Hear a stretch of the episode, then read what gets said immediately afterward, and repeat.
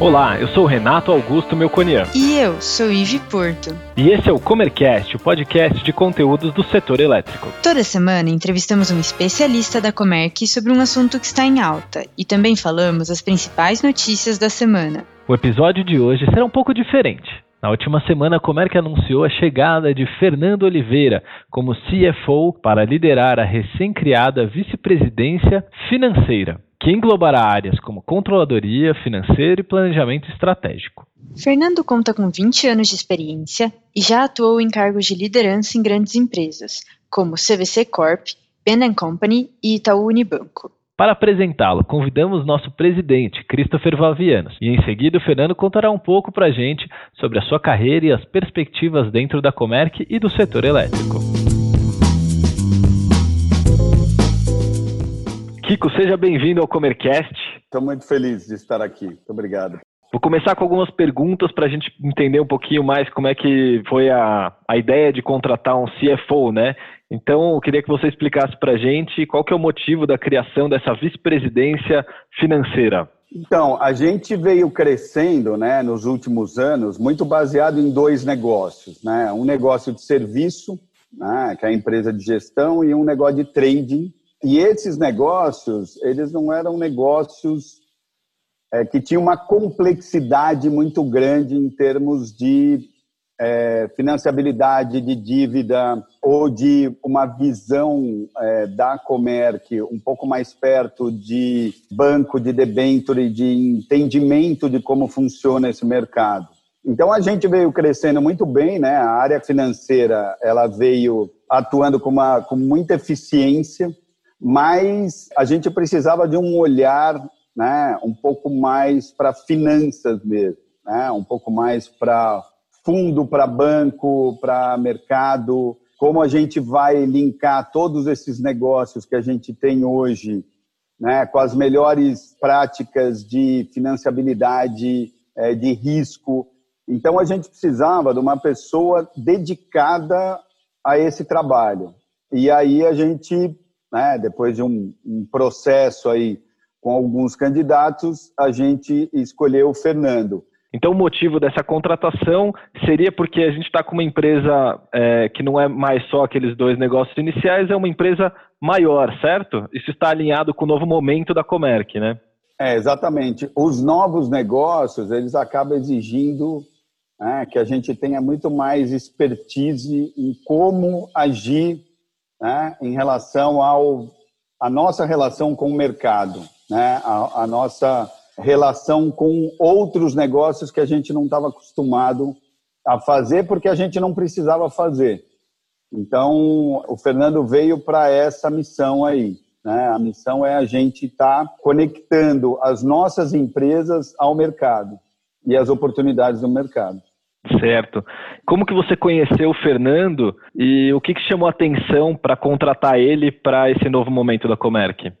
Então, eu, eu, conheci o Fernando através do John Suzuki. Né? O John Suzuki ele era o CFO da Porto Belo. Quem me apresentou ele foi o Luiz Otávio. Quando a gente começou a pensar nisso no passado, né? porque a ideia do CFO ela não veio agora, né? nos últimos dois meses né? É uma ideia que a gente já vem amadurecendo há mais de um ano. Então, eu conversei com o John, né, quando ele estava na Porto Belo, depois ele passou para o Grupo Ultra, e quando a gente começou a fazer esse processo de escolha, né, eu liguei para ele para conversar com ele, para tirar algumas ideias, e ele tinha feito ITA junto com o Fernando. Então, ele conheceu o Fernando do ITA. E ele falou: Olha, se você está precisando de um cara né, e eu puder te indicar o cara, esse aqui é o cara. E aí o Fernando, ele passou por uma primeira conversa comigo e com o Queiroz, depois ele conversou com o grupo dos SDs, depois ele conversou com o comitê estratégico, conversou com o projeto 49, agora projeto 50. Então ele teve uma conversa assim com vários grupos é, e todos os é, CFOs que a gente colocou dentro desse processo, aconteceu a mesma coisa, quer dizer, eles passaram pelas mesmas entrevistas. E o Fernando foi uma unanimidade, né, em relação a quem as pessoas do comitê e quem as pessoas é, no grupo dos SDs e a minha né, própria percepção junto com o Queiroz, né, que o Fernando era o melhor candidato. Então, Kiko, para finalizar, queria agradecer a sua participação e pedir para você deixar uma mensagem de boas-vindas para o Fernando. Bom, Fernando, eu queria te dar as boas-vindas. Né? Tenho certeza que vai ser um período de grande aprendizado, né? de grande crescimento, tanto para a Comerc quanto para você, nesse novo desafio. Bem-vindo à nossa família Comerc. Boa, Kiko, obrigado. E agora vou bater um papo com o Fernando.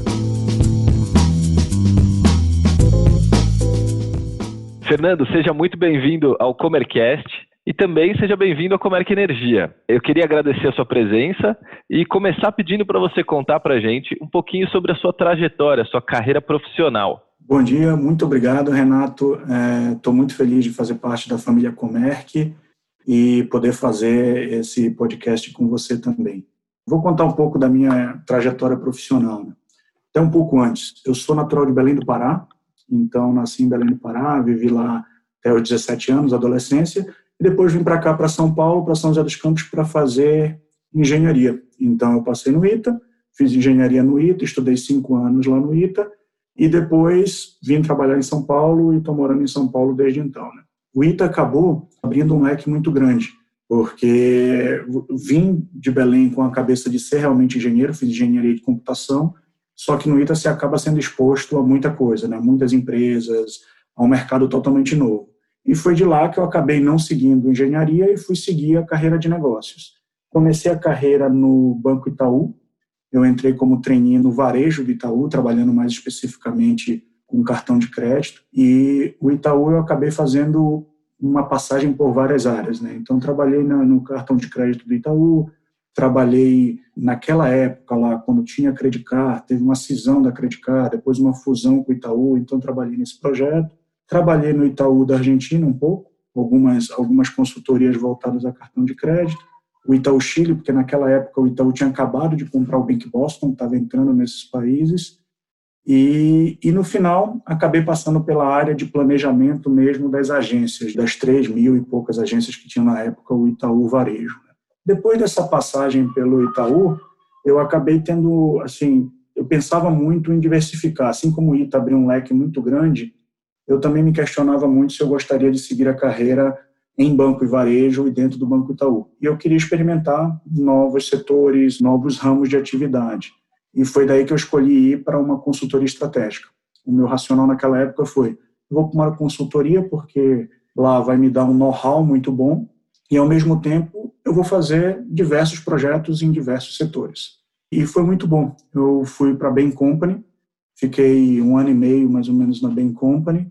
E, assim, o objetivo foi cumprido, porque, como os projetos eram mais curtos, eu acabei fazendo quase que cada três meses era um projeto diferente, um setor diferente. E foi muito bom. Para minha formação profissional, que me deu muita metodologia, na, na consultoria você acaba estudando muito, você tem uma carga de treinamento muito forte, e, ao mesmo tempo, você passa por diversos setores com sócios e com, com times especialistas naqueles setores. Né? Então, você acaba aprendendo muito. E, para mim, esse ano e meio foi espetacular em sentido de aprendizado. Só que depois desse ano e meio, eu acabei querendo voltar para a empresa. Eu queria, poxa, queria aprender bastante, abrir um leque imenso, vi diversos setores, só que eu gostaria de voltar para a empresa, que eu acho que eu também tinha muito a agregar no dia a dia das empresas, né?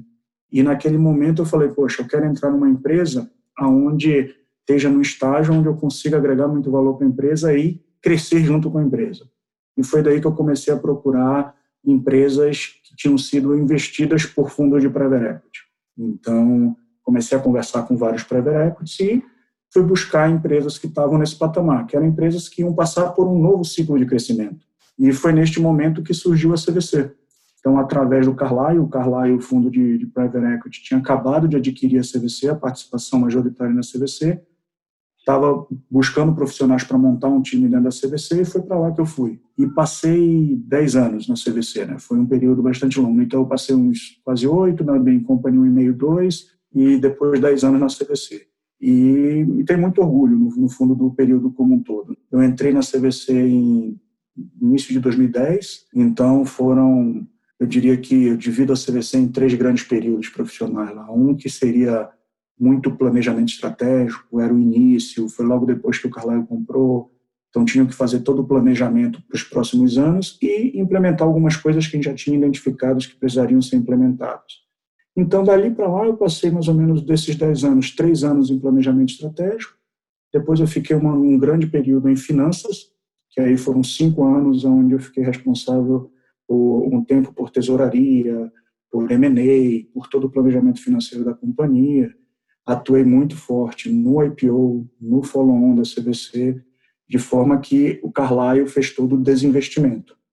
E, por fim, uma das coisas que eu sempre buscava na minha carreira era um pouco de diversificar um pouco o conhecimento. E dentro da CVC eu também buscava isso, né?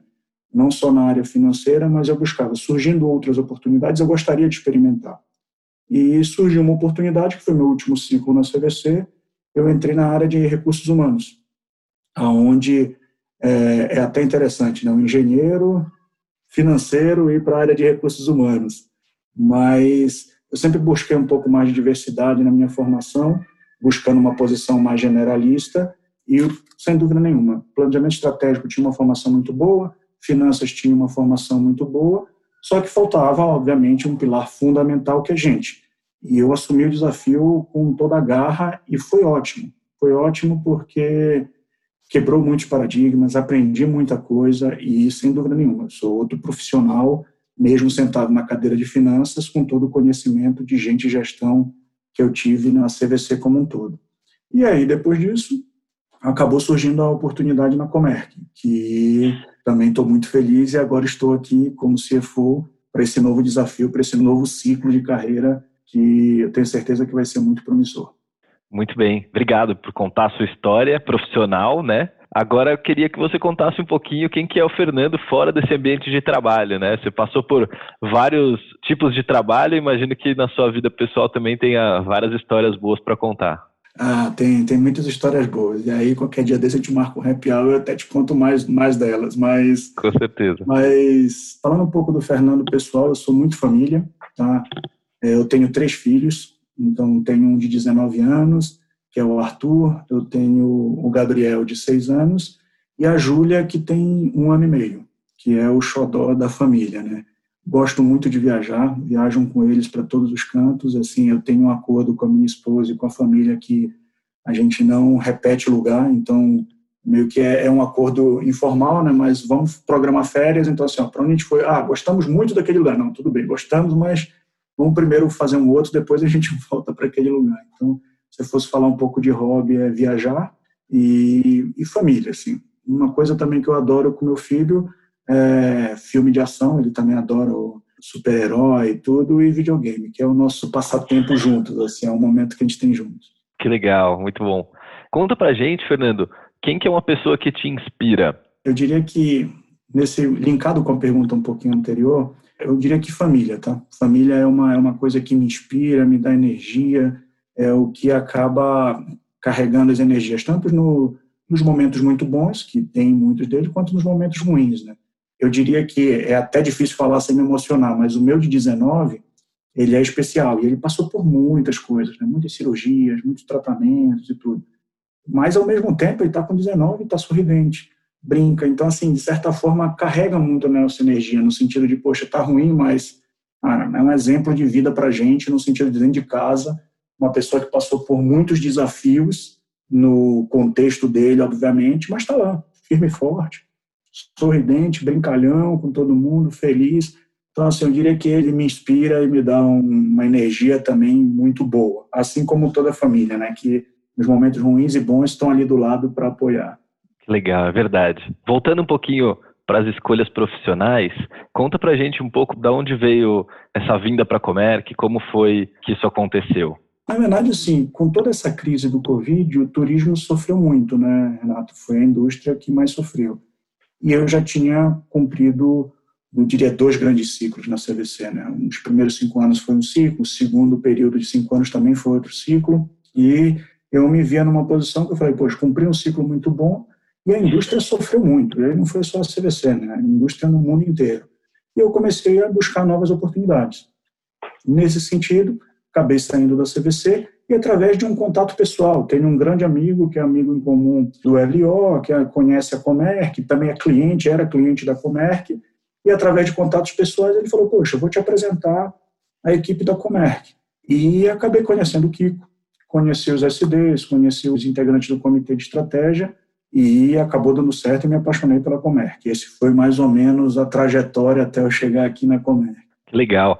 Você já, então, não conhecia Comerc, né, antes disso, imagino, mas já tinha alguma experiência relacionada ao mercado livre de energia?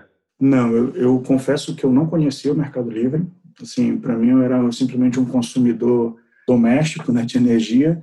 E quando me apresentaram, quando eu comecei a conversar com o Kiko, a forma como o próprio Kiko e os SDs falam do mercado, porque eles têm uma história muito grande, né, de construção desse mercado como um todo, é, foi apaixonante. E foi daí que eu comecei a estudar muito, aprender. Ainda estou no ciclo de aprendizado, né? Estou com uma semana só e, sem dúvida nenhuma, é um mercado complexo, então não tenha dúvida, mas é vibrante e apaixonante. Assim. Então, é uma coisa que eu estou aprendendo e estou vendo que tem muitas oportunidades. Maravilha. E aí, uh, e a sua primeira impressão nessa semana aí de imersão? Agora você completou uma semana e dois dias. Quais são as suas primeiras impressões da, da empresa? Apesar é. do home office, né, da gente não estar tá fisicamente juntos. Sim, eu diria que, assim, falando um pouco das impressões, né, eu dividiria, vamos dividir alguns capítulos aqui. O primeiro deles, a impressão em termos de cultura, em termos de, de equipe, foi muito boa. É o que eu estava comentando com vocês aí, que é uma das coisas que, me, que eu me, fez meu, eu me apaixonar pela Comerc então, até mesmo eu brinco, o processo seletivo, né, que foi bem diferente de qualquer outro que eu passei. Eu conversei com o Kiko, depois conversei com o comitê estratégico, conversei com todos os SDs. Então, foi uma seleção diferente, mas ao mesmo tempo uma seleção com uma integração muito boa, que você conhece as pessoas, identifica as pessoas, consegue sentir um pouco da cultura. Então, assim, em resumo, eu diria que para essa primeira semana tem um pilar muito forte de cultura da Comerc, que foi muito bom e eu estou me identificando muito, estou gostando muito de poder participar desse time. Né? O segundo, eu diria que é um lado de mercado, que é um mercado também que eu comentei para você que eu estou aprendendo, que é complexo, é um setor complexo, tem muita coisa para se estudar, mas ao mesmo tempo, como muitos setores, está em plena transformação. Então tem muita coisa nova. A tecnologia está transformando como está transformando vários outros setores. Então tem o, o, lado do copo, vamos dizer, meio vazio, que é a todo momento você tem que estar inquieto. E o lado do, do copo meio cheio é que tem muita oportunidade. No mercado que está efetivamente se movimentando, criando coisas novas, o tempo inteiro eficiência energética é uma coisa que a tecnologia vai ajudar muito. Então, é um mercado que, do nosso lado como empresa, vamos ter que se reinventar e estar tá o tempo inteiro inovando. E do lado que eu digo que é o copo meio cheio, também isso gera uma série de oportunidades. Se a gente se posicionar bem e ser muito ágil nessas adaptações que vão precisar para a companhia, tenho certeza que vai ser um período de muito sucesso. É, como é que tem essa possibilidade, né? Não é uma empresa tão grande que para virar o navio precisa de muitas decisões e burocratizações, né? Ela consegue fazer os movimentos com mais rapidez. É, e, e, eu diria que não só pelo, pelo tamanho, pela escala, Renato, de ser uma, uma empresa que tem essa agilidade, mas acho que a própria cultura propicia isso, tá? Então, a cultura da Comerc de ter os grupos de trabalho, ter os comitês, capturar muito, incentivar o protagonismo, incentivar a inovação. Então, isso ajuda muito. Isso posiciona a Comerc uma vantagem competitiva muito grande para capturar essas inovações, tá? E, e se posicionar muito bem. Isso não tenha dúvida nenhuma. Fernando, você contou um pouquinho da sua história, né? Um, um pouco de por que vir para a Comerc, mas conta para gente o que faz um CFO. Ah, essa, essa, essa é difícil. Vamos lá. Eu diria que tem várias, vários papéis. Tá? Hoje, o papel do CFO ele está ele tá cada vez mais sendo um CFO mais estratégico. Então, ele não só tem o pilar de controle, de controladoria, de olhar os números, de ter no detalhe, de garantir os processos dentro da companhia, como também ser um braço direito no, no lado do CEO para pensar na estratégia, para olhar onde é mais viável investir o capital disponível, aonde a gente vai ter mais retorno, olhar a competição, pensar junto na estratégia. Então, se eu fosse dividir os papéis de um CFO, e aí eu acho que isso se encaixa muito na Comerc, tá? eu diria, tem um pilar de controle, não tenha dúvida nenhuma, que é o pilar de botar processo, organizar os processos, ter políticas muito claras dentro da companhia, fazer toda a parte de controle contábil, de apurações dos números, garantir auditoria. Então, tem esse pilar muito claro. Tem um segundo pilar, que é um pilar financeiro, que aí é ótica de como eu aplico melhor meu capital. E nas Comerc tem uma oportunidade muito grande, porque tem várias empresas em estágios diferentes dentro do grupo. Então, você vai ter efetivamente uma possibilidade de melhor alocar o capital em todos eles. Que aí, nessa alocação de capital, entra muito relacionamento bancário, estruturas financeiras, quer dizer, esse lado inteiro de financeiro mesmo, quando eu falo de produtos financeiros, bancos e alocação de capital. E tem um outro lado, que é o lado muito mais estratégico, que é estar tá muito próximo do CEO e, de alguma forma, orientar, ser um balanço entre a área de negócio e a área mais financeira, para, de alguma forma, direcionar, apoiar, cada vez mais utilizar as informações e os controles que a gente produz para tomar uma melhor decisão. Então, isso é fundamental. Então, este é o papel mais amplo do CFO hoje em dia. Não é simplesmente o controlador, não é simplesmente o que tem o relacionamento bancário, mas essa visão muito mais ampla de uma posição mais estratégica dentro das companhias como um todo. Muito bem. Trabalhando nesses pilares, quais são as perspectivas que você vê na Comerc e no setor elétrico? Oh, nesses pilares como um todo, eu diria assim que a Comerc ela como qualquer empresa que veio crescendo, você cresce muito em função do negócio, mais do que do controle. Qualquer empreendedor, se começar a colocar muito controle no início, provavelmente não vai ser não vai ser o, o empreendedor que vai crescer muito mais de sucesso. Então, tem os controles que são necessários e funciona super bem e cresceu e fez muito sucesso até o momento. Eu diria que o desafio daqui para frente é trazer uma governança mais complexa dado o tamanho que a Comerc, que o grupo Comerc tomou. Então, é, implementar novos processos, novos processos de governança, novos processos de controle para esse lado. Então, assim, eu acho que veio de uma forma espetacular até agora construir uma empresa de sucesso com muito, eu diria assim, com muito trabalho e, e com muito também suor de todos eles e muito da ideia de empreendedor e chegaram no momento que Agora é um segundo passo, é uma segunda melhoria, é o próximo degrau. Então, assim, eu acho que ali a gente tem bastante de colocar processos, de colocar políticas, que é natural de uma empresa conforme for, vai crescendo bastante, sem, obviamente, perder a agilidade e perder a cultura que a Comerc tem. Então, assim, vai ter que ter um equilíbrio entre um e outro. Esse é num pilar.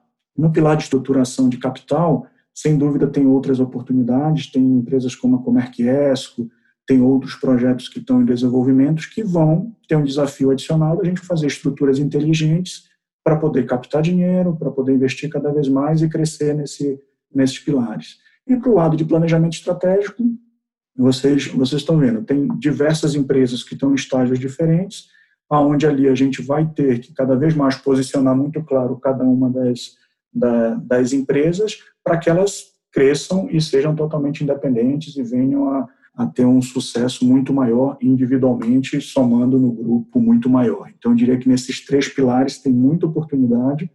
É, tudo que foi construído colocar a Comerc numa posição com um diferencial competitivo muito bom, aquilo somando cultura, somando tudo que construíram, todo o time que tem aí, sim, acho que é um próximo ciclo.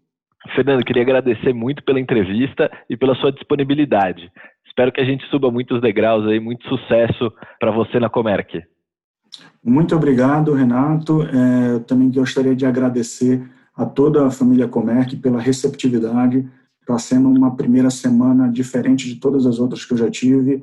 É muito bom estar numa empresa com essa cultura do trabalho em conjunto, de uma receptividade muito boa, do respeito ao colaborador, da transparência com o colaborador. Então, assim, é, eu realmente estou muito feliz Durante essa semana tive interações muito boas com todos e gostaria de agradecer ao time Comerc, ao Kiko, aos SDs, a todo o comitê de estratégia e todos os colaboradores que, de certa forma, me receberam muito bem. Isso é muito gratificante, sim, e estou muito feliz de fazer parte. E agora vamos às principais notícias da semana. Cálculo da ANASE prevê que os consumidores podem ter que arcar, até 2024, com mais que o quádruplo do valor previsto na conta Covid. O consumidor de energia elétrica pode arcar com custos de aproximadamente 70 bilhões de reais até 2024, além dos 16 bilhões de reais previstos na conta Covid, devido à pandemia Covid-19. O cálculo foi feito pela Associação Nacional dos Consumidores de Energia, que estima ainda novos custos a serem repassados para os consumidores nos próximos anos. A ANEEL libera no primeiro semestre operação de 3 mil megawatts de novas usinas. A Agência Nacional de Energia Elétrica informa que fechou o primeiro semestre de 2020 com um total de 3.003 megawatts liberados para operação comercial em usinas localizadas em 12 estados brasileiros. Com essa potência, seria possível abastecer uma cidade com cerca de 3,6 milhões de habitantes. Distribuidora pressiona, mas governo resiste à extensão de tarifa social. A equipe econômica é contra prorrogar o desconto de 100% na tarifa social das contas de luz que vigorou entre abril e junho, como forma de atenuar os impactos da crise para as famílias de baixa renda. O Valor Econômico informa que a Associação Brasileira de Distribuidores de Energia Elétrica enviou ofício ao governo pedindo extensão do benefício. As empresas temem uma disparada nos índices de inadimplência a partir de julho, se a isenção não for prorrogada. Demanda por energia solar cresce com crise. O setor, que registrou impacto negativo nas primeiras semanas de março por causa do Covid-19, começou a registrar recuperação em abril e a demanda pela implementação dos sistemas solares voltou a ser crescente. O otimismo se deve não apenas ao aquecimento da demanda provocada pela necessidade de redução do custo por parte de consumidores de energia elétrica, mas também pelo potencial do setor. Gostou desse episódio? Ficou com alguma dúvida ou tem alguma sugestão de tema para o Comercast? Mande para a gente em faleconosco.comerc.com.br ou nas redes sociais. Até, Até a, próxima. próxima.